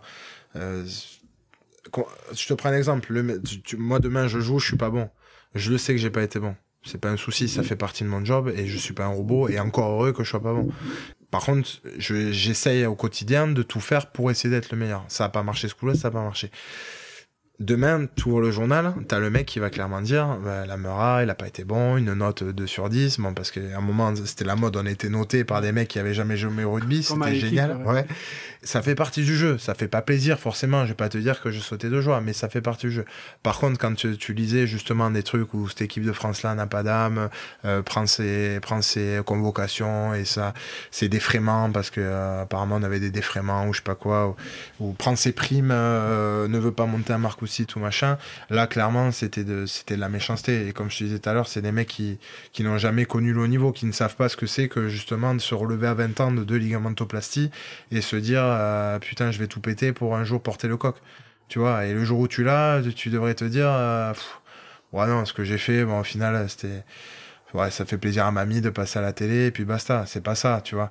Donc, si tu veux, ce rapport aux médias, il a été de suite, pour moi, pour ma part, très vite identifiable dans, dans les médias, euh, la critique constructive, qui est totalement acceptable et totalement, qui fait entièrement partie de notre quotidien et que tous les joueurs acceptent. Mhm. et, et, la critique vraiment euh, méchante et, et insalubre, où, où là c'est un peu plus difficile à, à, accepter parce que, encore une fois, ça touche pas que le sportif, ça touche l'homme. quoi. Et je trouve que les médias d'aujourd'hui, notamment avec ces, réseaux sociaux, ces, euh, applications où il faut du clic, du clic, du clic pour euh, vendre la pub euh, un peu plus cher après, ben, se permettent des choses que les journalistes d'il y a 20 ans ne faisaient pas. Même s'il devait y avoir des mecs virulents aussi. Hein. Oui, ça c'est sûr. J'admire ce le fait que, que, tu puisses avoir un regard aussi extérieur et être aussi hermétique à cette critique-là, parce que moi, je vois, ne serait-ce que pour le podcast, quand, quand, je, quand je reçois une note 3 sur 5, mais ça me met euh, au fond pour toute la journée, ah, tu vois. Je t'ai mis 2,5 la dernière fois, ah, désolé. merde. non, non, mais euh, je pense que c'est un, vrai travail qu'il faut, qu'il faut, qu'il faut mener. Je trouve ça super fort que vous y arriviez, vous, en tant que sportif de haut niveau. Quoi. Mais on est forcé à y arriver. Et, je rebondis là-dessus, ça n'a rien à voir. Mais je pense que tu vois une évolution dans les centres de formation notamment, euh, ce serait de, de, mettre en situation les jeunes là-dessus. Mhm. Tu vois, aujourd'hui, je trouve que tu es trop lancé dans le grand bain. Tu es prêt physiquement, tu es prêt mentalement sur le rugby, mais euh, tu peut-être pas prêt pour t'exprimer devant un micro. Euh, clairement, la première bourde que tu fais, euh, elle te reste à vie. Ah Alors que peut-être que si tu n'avais pas des cours, pas, pas de là, ce que ce soit trop formaté, mais qu'on te file deux, trois tuyaux, tu vois, euh, pas aseptiser non plus ton discours, mais à te dire, voilà, eux, les médias, comment ils pensent, toi, comment tu dois penser, confronte ça avec ta personnalité, et puis t'en fais ton schmilblick, mais fais attention à ça, fais attention à ça, tu vois. la gestion des réseaux sociaux, des choses comme ça qui font partie aujourd'hui du quotidien du, du sportif professionnel, pas que rugbyman et je pense que les centres de formation, euh, alors peut-être qu'ils s'y mettent, mais je ne suis pas au goût du jour. Mais je pense que ça, ça devrait aider les, générations futures à, ce qu'il y ait un peu plus de confiance et de relations un peu plus saines entre euh, certains médias et certains joueurs. Bien sûr on a un petit peu digressé, mais c'est vrai qu'on était parti sur le fait que tu étais arrivé à l'UBB en, 2019. Euh, donc vous faites une première super saison, malheureusement stoppée par, euh, par l'épidémie qu'on connaît tous. Quand tu viens à Bordeaux, t'as pas une petite idée derrière la tête pour la reconversion peut-être? Ah si, alors j'ai d'abord une idée dans la tête euh, que j'ai partagée avec Laurent Marty bien plus tôt que lors de ma signature, lors de notre première rencontre. Ça remonte à 2013 ou non 2014 il me semble où justement on bataillait pour les pour le, le maintien en top 14 et, clairement je m'étais rapproché de Bordeaux au, cas où euh, Castres malheureusement tombe en Pro D2 puisque j'avais envie de continuer à jouer en top 14 et c'est là que j'ai senti la fin de victoire de ce président qui avait euh, très envie de voir le Brennus un jour en Gironde, de voir revenir le Brennus en Gironde. Moi, étant girondin et, ayant beaucoup d'attaches euh, pour cette ville et pour la région, euh, c'est forcément quelque chose qui est resté dans ma tête et la petite graine a germé. Et clairement, l'idée première de signer ici, c'est d'un jour soulever le Brennus à Bordeaux. Ça, ça serait la, la, consécration vraiment de, de ma carrière. Et effectivement, comme tu l'as dit, pour rebondir un peu sur les à côté, euh, je te parlais d'une vie d'homme, je te parlais d'idées, de, projets familiaux, etc., euh, qui ont penché dans la balance. Et il y avait aussi effectivement un projet professionnel euh, qui est mon amour pour le vin. et dans l'idée de signer à, à Bordeaux, c'était aussi me dire profiter de ces quatre dernières années de joueur pour euh, eh bien, euh, continuer à apprendre dans ce milieu-là via mes connaissances qui sont géographiquement pas loin. Tous mes amis d'enfance travaillent dans le vin. Euh, beaucoup de partenaires du club sont dans le vin, donc profitez de ça. Mais c'est vraiment pas pour me défendre, mais j'ai entendu beaucoup de choses là-dessus, comme quoi j'étais venu ici que pour ça, et j'ai envie d'interroger ces gens-là en leur disant euh, est-ce que du vin, il n'y en a qu'à Bordeaux, quoi. Euh, clairement, j'aurais pu signer, j'aurais pu rester à Clermont, parce que c'est là où j'ai passé mon diplôme, euh, c'est là où j'ai beaucoup appris, c'est même là où j'ai acheté des terres avec mon ancien maître de stage pour euh, planter et créer un vignoble avec lui là-bas. J'aurais pu signer à Lyon, J'aurais pu signer à Montpellier, j'aurais pu signer à Castres parce qu'il y a du vin aussi là-bas, j'aurais pu signer à Toulouse, enfin tu vois, j'aurais clairement pu signer un peu partout en France. Donc voilà, Bordeaux, bien sûr une partie pour le vin, mais c'est vraiment euh, très euh, secondaire, voire, euh, voire tertiaire. Oui, oui, non, mais complètement. Après, bah, c'est vrai que l'occasion faisant le larron, ici, tu as, pu, as pu attaquer une formation en plus, si je ne me ah, trompe pas. Alors non, la formation, je l'ai faite en parallèle de, ma, de mes deux saisons à Clermont-Ferrand. D'accord. L'année après le titre, je démarre une formation par correspondance. Mhm. C'est pour ça que je te disais que j'ai beaucoup plus d'attaches vitivinicole à Clermont dans mon passé de pratique, on va dire, un petit passé de pratique euh, via ma formation qu'ici.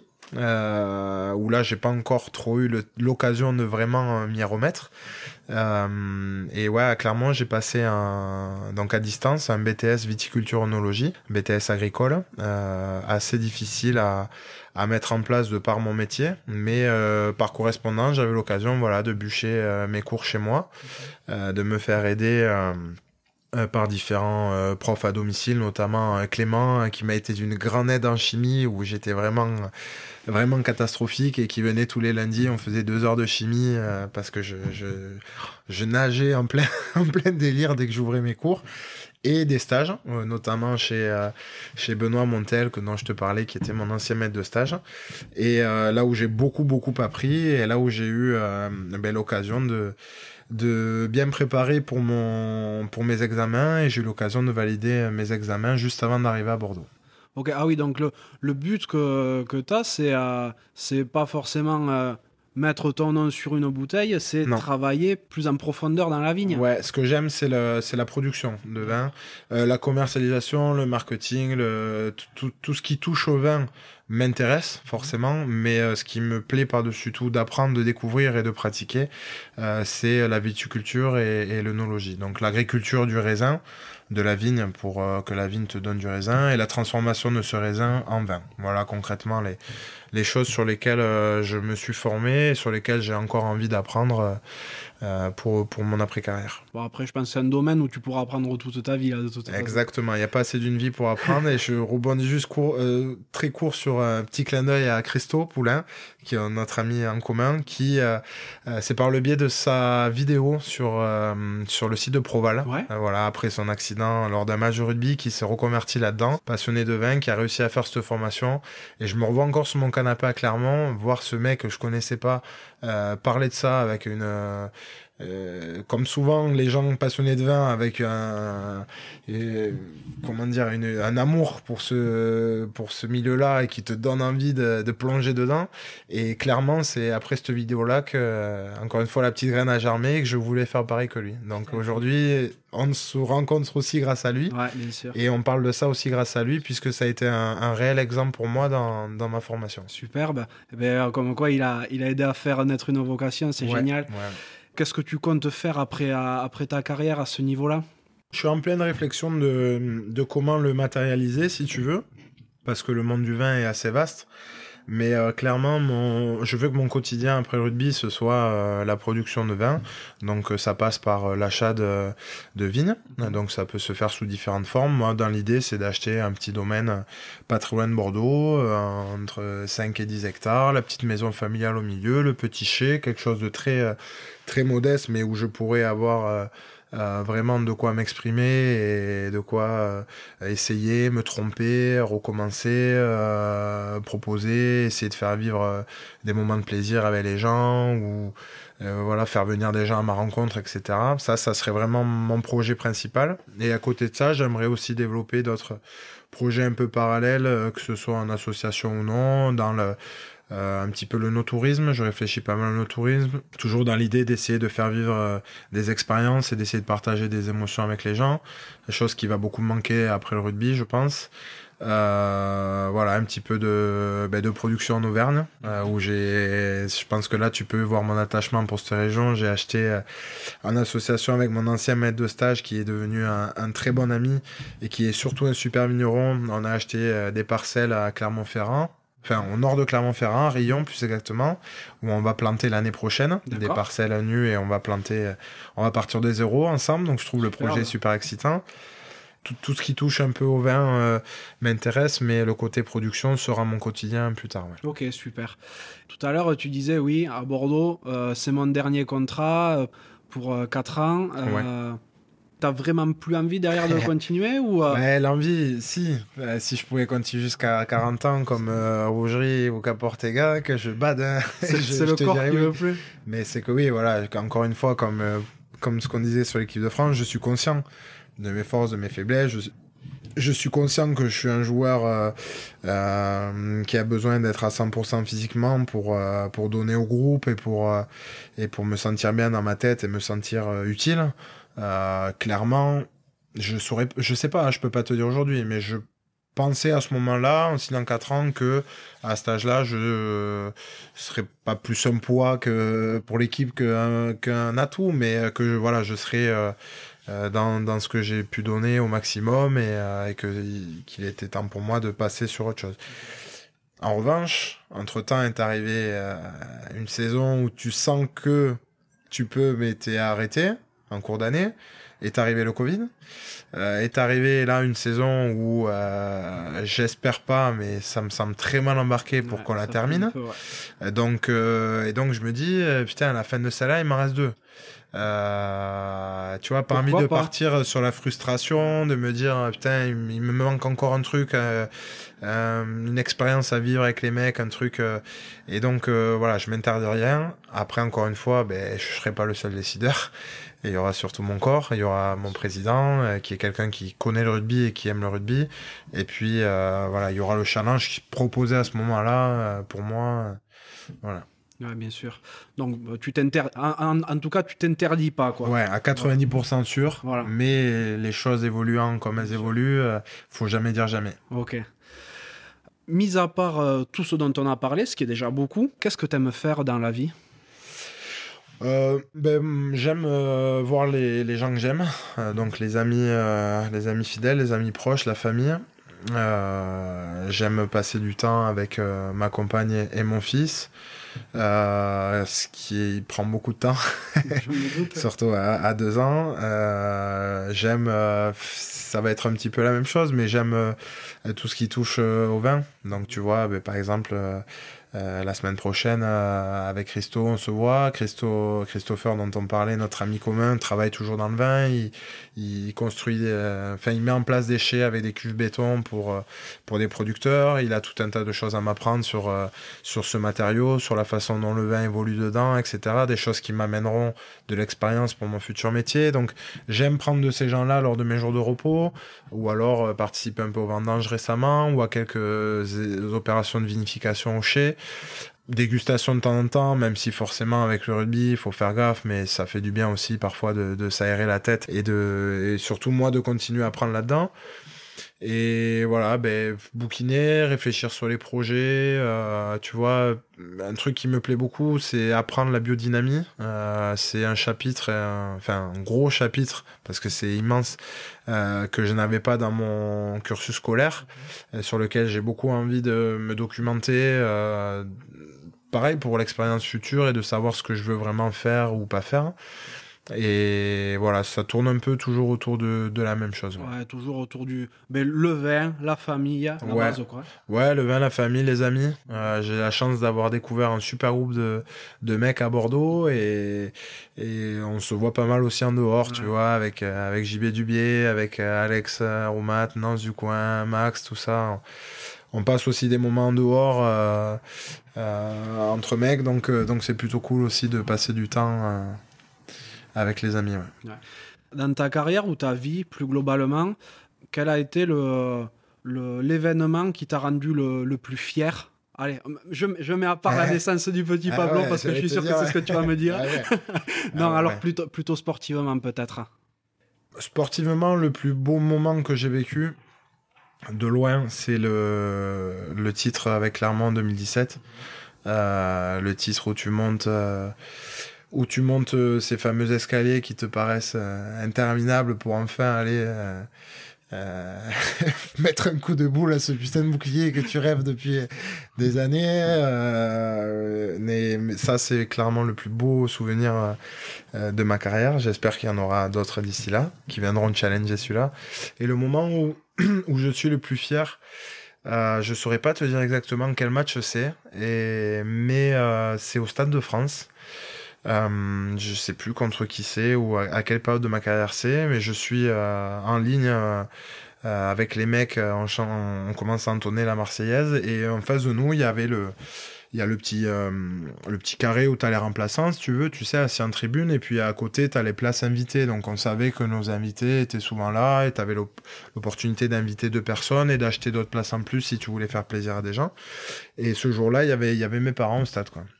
Mes parents qui m'ont toujours laissé faire mes choix, ma carrière tranquille, ils m'ont toujours soutenu, mais jamais poussé à quoi que ce soit. Même quand je devais partir à 15 ans, à aucun moment ils m'ont dit, euh, tu vois, les parents relous, allez, il faut que tu tentes, ou tu vois, tout le monde va être fier de toi, on va être un peu là.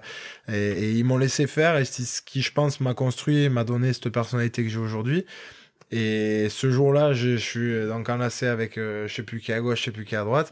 Et je vois mes parents, j'arrive à les distinguer, debout en train de chanter aussi la Marseillaise, tu vois.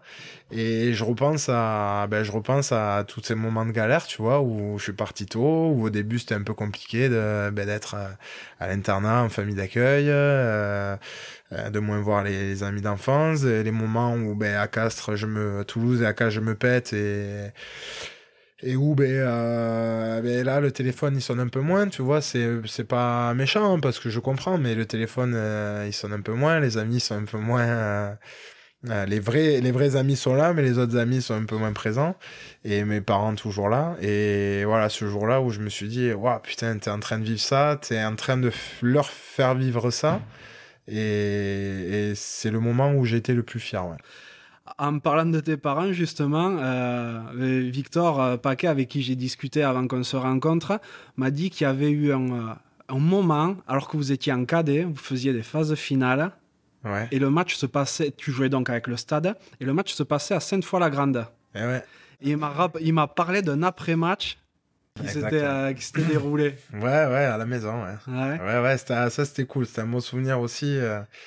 Ouais, on, putain, on joue en, en cadet des phases finales contre La Rochelle. Terrain neutre, mais au même kilométrage, tu sais, pour arranger les deux Bien clubs. Quoi. Et il se trouve que ben, Sainte-Foy-la-Grande était exactement au même kilométrage euh, de La Rochelle que de.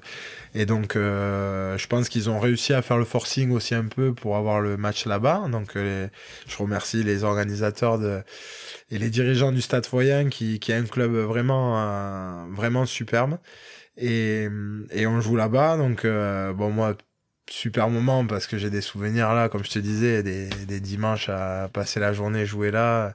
C'était extraordinaire. Et surtout ben on a la chance de, de gagner. Et après le bus euh, du stade s'arrête devant chez mes parents. Tout le monde descend. Tous les parents qui avaient fait le déplacement tout le monde dans le jardin. Mes parents vivent à la campagne et ont un bon bout de terrain derrière. Et voilà tout le monde derrière à l'apéro euh, tous les gamins à la piscine à courir partout et tout. Et ça c'était euh, des des bons moments des moments qui restent je pense dans une vie de de groupe quoi Ça doit être génial en plus, euh, parce qu'il n'y avait pas longtemps que tu en étais parti de Sainte-Foy en défi. Ouais, il y avait pas longtemps, c'était euh, deux ans après, hein, tu vois, deux ans après. Victor avait déjà eu l'occasion de, de, de venir parce qu'on était, on a été très vite très proches. Il était lui encore plus déraciné, ses parents étaient à Charleville-Mézières, donc c'était un peu euh, compliqué pour passer du temps en famille.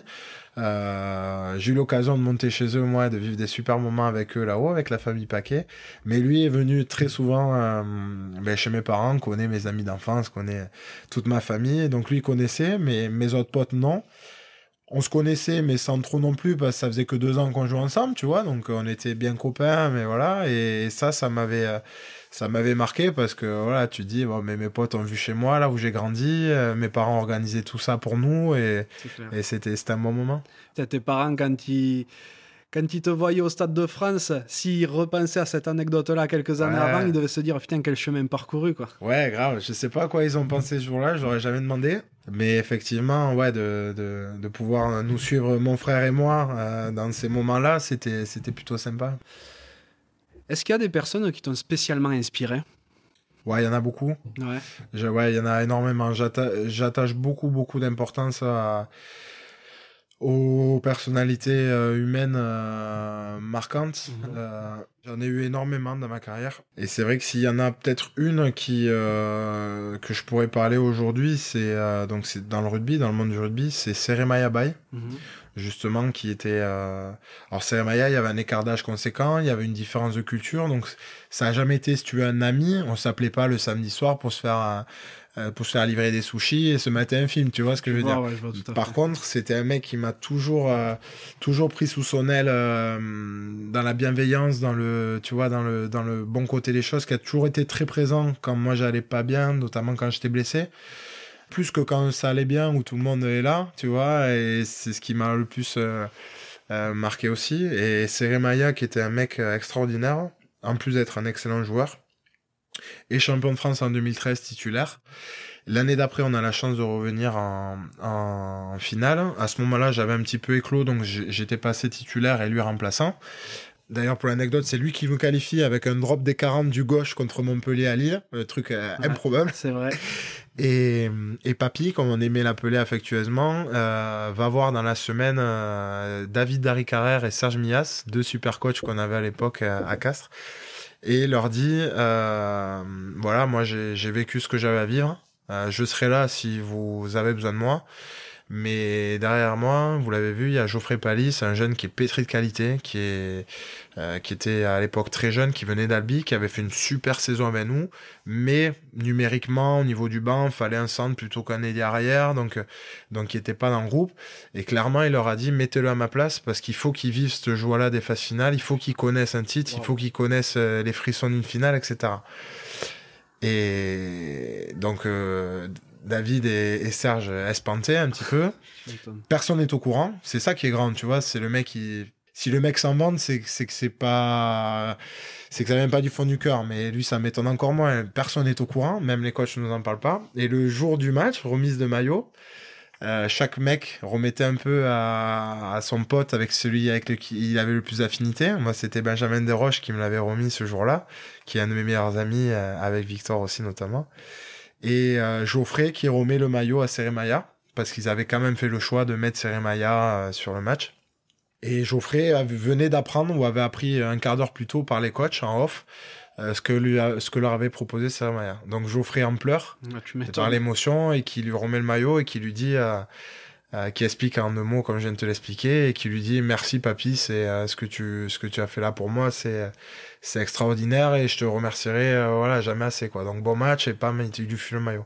Et moi je me souviens ça m'avait scotché même encore dans le bus en allant au match je pensais même pas à ma finale je me disais mais mais quel mec est capable de, de mettre son ego de côté son, euh, ouais, son, ego, son égoïsme un peu, parce que quelque part on est tous un peu égoïstes quand on est sportif de haut niveau. Euh, tu vois, on met le collectif avant, mais t'es obligé d'avoir cette part d'égoï- d'égoïsme en toi si tu veux réussir. Et quel mec est capable de faire ça? Et il y avait, pour moi, il y avait que lui, quoi. Mhm. Et, euh, et en ce sens-là, ce- cette anecdote-là et retrace un peu toute la mentalité, toute l'attitude que ce mec avait dans le groupe. C'était, euh, c'était Papy, c'était le sage, c'était le mec bienveillant. Et, ce mec-là m'a énormément marqué, ouais. C'est euh, c'est un super hommage. Et quand tu dis ça, en plus, ça me fait. euh, je, trouve que ton attitude par rapport à l'équipe de France, par rapport au fait que tu sentes des jeunes pousser derrière, bien que tu es encore. Que tu en es sous la, sous la pédale, ben ça, ça y ressemble un petit peu. Peut-être que sans t'en rendre compte, tu t'es nourri de ça aussi, quoi. Ouais, peut-être, peut-être. Tu veux dire qu'il faut m'appeler Papy maintenant? Non, peut-être. Après, c'est des niveaux, euh, des niveaux différents parce que là, on parlait clairement d'un mec qui, qui postule, enfin, qui avait largement sa place, même dans le 15 titulaire, quoi. Tu vois, aujourd'hui, on en parle, euh, comme je te disais, dans une forme de logique où, où euh, je suis clairement moins bon que ceux qui sont aujourd'hui. Il n'y a pas photo. Mais, euh, mais oui, effectivement, là où je te rejoins, c'est que ces attitudes-là. Ben, tu parlais de mec inspirant, donc ça m'a réellement inspiré. Je serai jamais comme lui parce qu'on est tous différents et je ne veux pas copier ce mec-là. Mais j'ai vraiment compris euh, à travers ce mec-là euh, ben, ce, ce que ça voulait dire de de- d'être bon pour pour les autres quoi. Et pour moi, dans un collectif, il faut de tout. Euh, le terme est un peu bizarre, mais il faut des connards, il faut des mecs orgueilleux, il faut des mecs euh, un peu plus suiveurs, il faut des, tu vois, il faut de tout, il faut un bon mix entre tout, mais il faut clairement des mecs comme ça. Euh, il n'en faut pas à tous les postes, mais il, il en faut et, et sans prétention et sans vouloir être le bon ou le sage, etc. Quand parfois j'ai des attitudes un peu trop égoïstes, je me rappelle au bon souvenir de Seremaya et je me dis oh attends t'es pas tout seul, t'es un groupe, t'es et, et voilà et et tu vois clairement aujourd'hui ce que réalise Yoram Moefana euh, au même poste que moi à Bordeaux, un jeune joueur qui est pétri de talent exceptionnel. Euh, Aujourd'hui, je suis, je suis fier de lui, tu vois. Et alors que je suis persuadé que s'il continue comme ça, euh, moi c'est ciao. Mhm. Mais j'aurai autre chose à amener au groupe, tu vois. Ça sera différemment, ça sera. euh, bien sûr, j'espère jouer le plus possible, mais quand je le vois réussir comme ça, quelque part, j'ai, ça me booste, mais j'ai surtout une grande partie de moi qui me dit putain, c'est génial. euh, si on peut l'aider à pousser encore plus et aller plus loin et pousser les autres et prendre la place en équipe de France, ce serait une super réussite pour notre groupe, tu vois. Donc, euh, donc ben, j'espère continuer comme ça jusqu'à la fin et pas être un vieux aigri euh, sur mes dernières années. C'est tout le mal que je te souhaite. Ouais. Si tu pouvais reparler au petit Rémi, celui qui faisait ses premiers pas à Sainte-Foy-la-Grande, puis au Stade Foyen, qu'est-ce que tu lui dirais? Ouais, je dirais fais un procès à tes parents pour la coupe de cheveux. Parce que quand je revois les photos, euh, ouah, la coupe au bol, euh, merci quoi. Bon, C'était l'époque aussi. Ouais, c'était l'époque. Non, euh, non, non, qu'est-ce que je pourrais lui dire? Bah, je pourrais lui dire ben, c'est bien, continue de marcher, va pas trop vite, prends ton temps et t'es sur le bon chemin. Ouais, Fais gaffe à tes genoux. ouais ça, je- ouais, ça j'aurais pu lui dire, ouais, c'est vrai. Je demande tout le temps euh, de quoi rêvait mon invité quand il était jeune, euh, mais aujourd'hui, quels sont les rêves du grand Rémi? Alors les rêves du grand ami, euh, ben ce serait, euh, ce serait d'avoir un autre enfant. Peut-être pas pour, tout de suite, mais voilà de pouvoir donner la possibilité à notre petit Pablo d'avoir un frère ou une sœur ou pourquoi pas plusieurs. Continuer à construire une famille au quotidien, qui est la chose pour moi la plus importante. Et un rêve euh, pour sortir un peu du rugby, euh, on va dire un rêve plus extra sportif, ben, ce serait d'arriver à, à donner de l'émotion aux gens à travers euh, un produit que j'arrive à, à faire, un bon vin, pas meilleur qu'un autre, sans prétention aucune, mais un vin où sur le comptoir comme on est là toi et moi, on débouche, on passe un bon moment et on vive des émotions à travers à travers ce vin-là. Ça serait vraiment une ma plus belle réussite euh, de ma deuxième carrière, on va dire. C'est des vrais projets près de la terre en définitive, quoi. Ouais, ouais, ouais. Près de la terre. Après, on fait un sport qui quand même, euh, on passe notre euh, notre vie la tête dedans, quoi. Donc, C'est clair. donc euh, voilà, pour s'en détacher, c'est compliqué. Mais effectivement, cette fameuse terre dont tu parles, qui est aujourd'hui un peu trop, un peu trop mise de côté avec tout ce qu'on vit dans le monde euh, actuellement et dont on ne prend pas soin. euh, c'est vrai qu'on a une chance incroyable d'avoir euh, ben, sous nos pieds euh, quelque chose qui peut nous donner des choses incroyables. Donc pourquoi pas s'en servir. C'est vrai. Le podcast s'appelle La Cravate et il y a une question que je pose à chaque fois, c'est à quoi voudrais-tu mettre une cravate? Euh, alors tu, tu m'en as parlé en off avant, j'y ai réfléchi pas mal depuis le début, j'ai toujours pas réussi à trouver. Euh, donc je vais rester quand même un peu dans l'actualité du rugby. Euh, je vais paraître un peu syndicaliste avec tout ce que j'ai dit sur les médias et tout, mais c'est vrai qu'il y a quelque chose qui aujourd'hui me travaille un peu. Euh, C'est qu'on vit dans un, dans un contexte particulier. Actuellement, on sait très bien que, que, euh, que tous les secteurs souffrent et qu'il faut qu'on soit tous euh, solidaires et bienveillants les uns envers les autres pour que ça continue de. Pour que du moins tout ne s'écroule pas. Et nous, on est en plein dedans dans le rugby. Aujourd'hui, les présidents souffrent. Et ça, on en est clairement conscient et on est clairement prêt à les aider. Mais aujourd'hui, un truc qui me paraît un petit peu. euh, bizarre, euh, c'est qu'on a parlé de la santé des joueurs depuis le début de saison. Alors peut-être que c'était euh, juste une vitrine, mais on a beaucoup parlé de, de la santé des joueurs, des, des tests qu'on nous fait faire, etc. Il faut protéger le joueur, etc. Et aujourd'hui, on a un bon nombre de matchs reportés. Bon, pas par notre faute, mais voilà. Il faut chacun mettre de l'eau dans notre vin, donc on essaie de trouver les meilleures solutions. Mais aujourd'hui, on a eu la mauvaise nouvelle d'apprendre que ben, on nous faisait jouer euh, sur un week-end qui était censé être un week-end de repos. Quand on sait l'investissement physique, euh, mental que représente une saison de top 14, avec euh, une semaine de vacances en novembre, une semaine de vacances en février, quand tu n'es pas international. Quand tu es international, tu les prends un petit peu quand tu peux, euh, si tu arrives à avoir la semaine entière. Quelques jours à Noël, ça s'est acté depuis un moment, ça fait partie maintenant du paysage rugbystique. Euh, et euh, 3-4 jours par-ci par-là, si t'es pas pris en, en, phase finale de Coupe d'Europe ou etc. Je trouve que euh, ben là, la santé des joueurs, clairement, on lui a dessus. Quoi. Donc j'entends qu'il faut qu'on fasse tous des efforts. La façon dont ça a été amené et acté par les différents dirigeants du, du monde du rugby professionnel m'a profondément dérangé. Euh, il se trouve que, euh, d'après les bruits de couloir, beaucoup de clubs donc de joueurs étaient d'accord avec ça.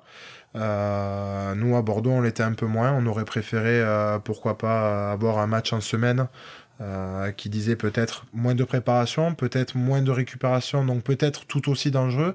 Mais aujourd'hui, c'est vraiment pas du luxe que d'avoir une semaine de repos. C'était pas pour partir à Dubaï ou en Nouvelle-Zélande puisqu'on est confiné, c'était simplement pour régénérer les, les, articulations, les, les, ceux qui ont eu des chocs euh, neuro, des choses comme ça.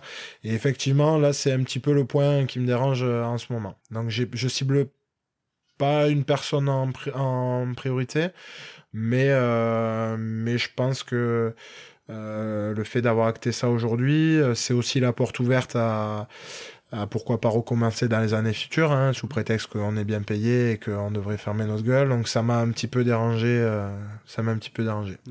C'est vrai qu'il y a un petit peu un, un double discours là dans, dans toutes ces décisions maintenant parce que euh, d'un côté, comme tu le dis, il faut faire attention aux joueurs. D'un autre côté, euh, de plus en plus, vous en êtes demandé. Quoi. Ouais. Euh, vous êtes vraiment, le, pour ainsi dire, le cul entre deux chaises. Ouais, ouais, ouais. Ben, comme tu dis, on, mais nous on prend. Qu'on soit demandé, ça, ça veut dire qu'on. Voilà, qu'on putain, on vit le truc à fond, il n'y a aucun problème, on est là pour ça, et puis sinon demain, va, va pointer à l'usine, euh, et puis là, tu là, as le droit de te plaindre, parce que nous, on peut pas se plaindre, clairement, on n'a pas le droit de se plaindre, et je, l'entends, ça. Mais c'est ce, vraiment ce double discours qui me, qui me gêne. Euh, affiche clairement de dire, voilà, aujourd'hui, la santé des joueurs, c'est pas prioritaire. Parce que contexte euh, différent, parce que voilà, l'an prochain on y reviendra sûrement si tout revient à la normale. Mais là clairement aujourd'hui c'est pas le cas. Donc on vous met là. Mm. Bon ben non, ben ok, c'est dur à avaler, mais tu, tu l'avales parce que t'affiches tes ambitions. Mm. Euh, dire qu'on est au centre des préoccupations euh, depuis la reprise parce que c'est dangereux pour nous de faire du sport en niveau, euh, que le virus peut se mettre dans le myocarde, etc., etc. Donc on est limite un peu trop chouchouté. Et puis derrière prendre ces décisions là, bah c'est clairement jouer avec nous quoi. Mm. Et c'est ça qui me dérange. Ouais. Qui est-ce que tu voudrais que j'invite sur un prochain podcast?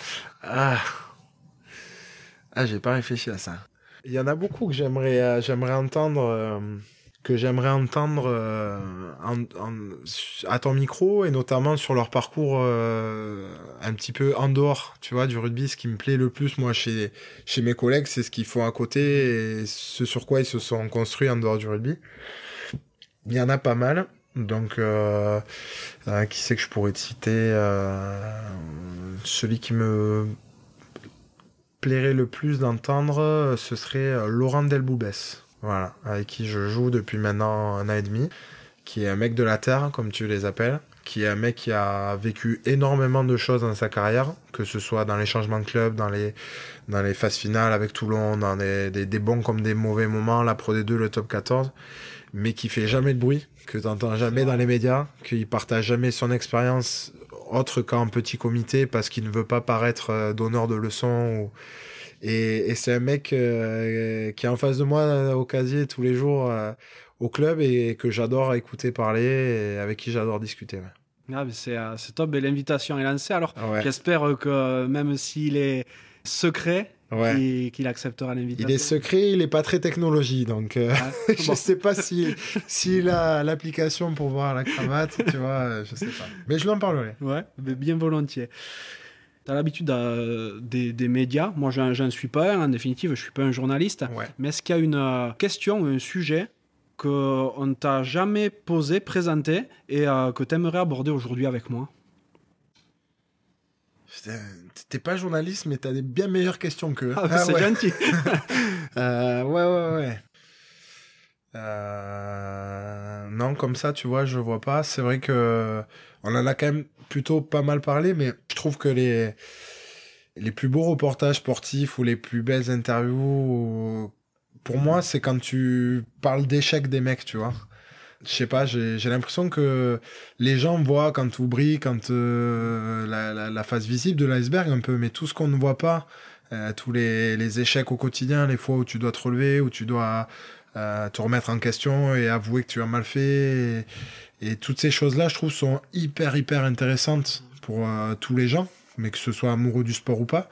Et, et je trouve que c'est un petit peu trop rare, et il y en a, hein, mais et je trouve que c'est un petit peu trop rare. Donc, euh, donc ouais, s'il y avait eu quelque chose sur lequel j'aurais aimé qu'on discute, euh, c'était les moments difficiles, mais on l'a déjà plus ou moins fait. Donc ouais, j'aurais pas d'autres euh, prérogatives avec toi. Ouais. Mais En tout cas, Rémi, euh, je suis ravi d'avoir passé ce moment avec toi. Moi aussi, moi aussi, ouais. C'était top, c'était euh, super convivial. Donc les, les auditeurs, bien sûr, ne voient pas, mais là, on est, euh, on est calé sur une petite paillote que tu as faite dans ton Ouais. jardin. Ouais, ouais. Un verre de, de vin à la main, au niveau du comptoir. On est vraiment au top du top. J'ai été reçu comme un prince. Merci beaucoup, Rémi. Je te Merci souhaite toi, euh, ouais. beaucoup de réussite pour la suite, tant, tant sportivement, bien entendu, que ben, dans la vie de, de tous les jours, en famille. Et euh, je te dis à très bientôt. À bientôt, Johan. Merci d'être venu jusqu'à moi. Et puis, euh, bonne continuation à, à ton beau podcast. Merci beaucoup. Merci. Merci d'être encore là et d'avoir écouté cet épisode jusqu'au bout. J'espère sincèrement qu'il vous a plu. Si tel est le cas, ce serait super sympa de le noter 5 sur 5 sur Apple Podcast et de le partager autour de vous. Ça m'aiderait à encore plus le faire connaître et à convaincre de nouvelles personnes à jouer le jeu de la cravate. Si vous laissez un commentaire, sachez que je les lis tous. Pour me contacter, vous pourrez me retrouver sur LinkedIn ou Instagram en recherchant Johan Zuckmeyer. Vous pouvez aussi facilement trouver Rugby Mercato sur Facebook et Instagram. D'ailleurs, que vous soyez joueur, entraîneur ou que vous représentiez un club, n'hésitez pas à vous inscrire gratuitement sur rugbymercato.net, le site de recrutement rugby. A bientôt pour un nouvel épisode de la cravate.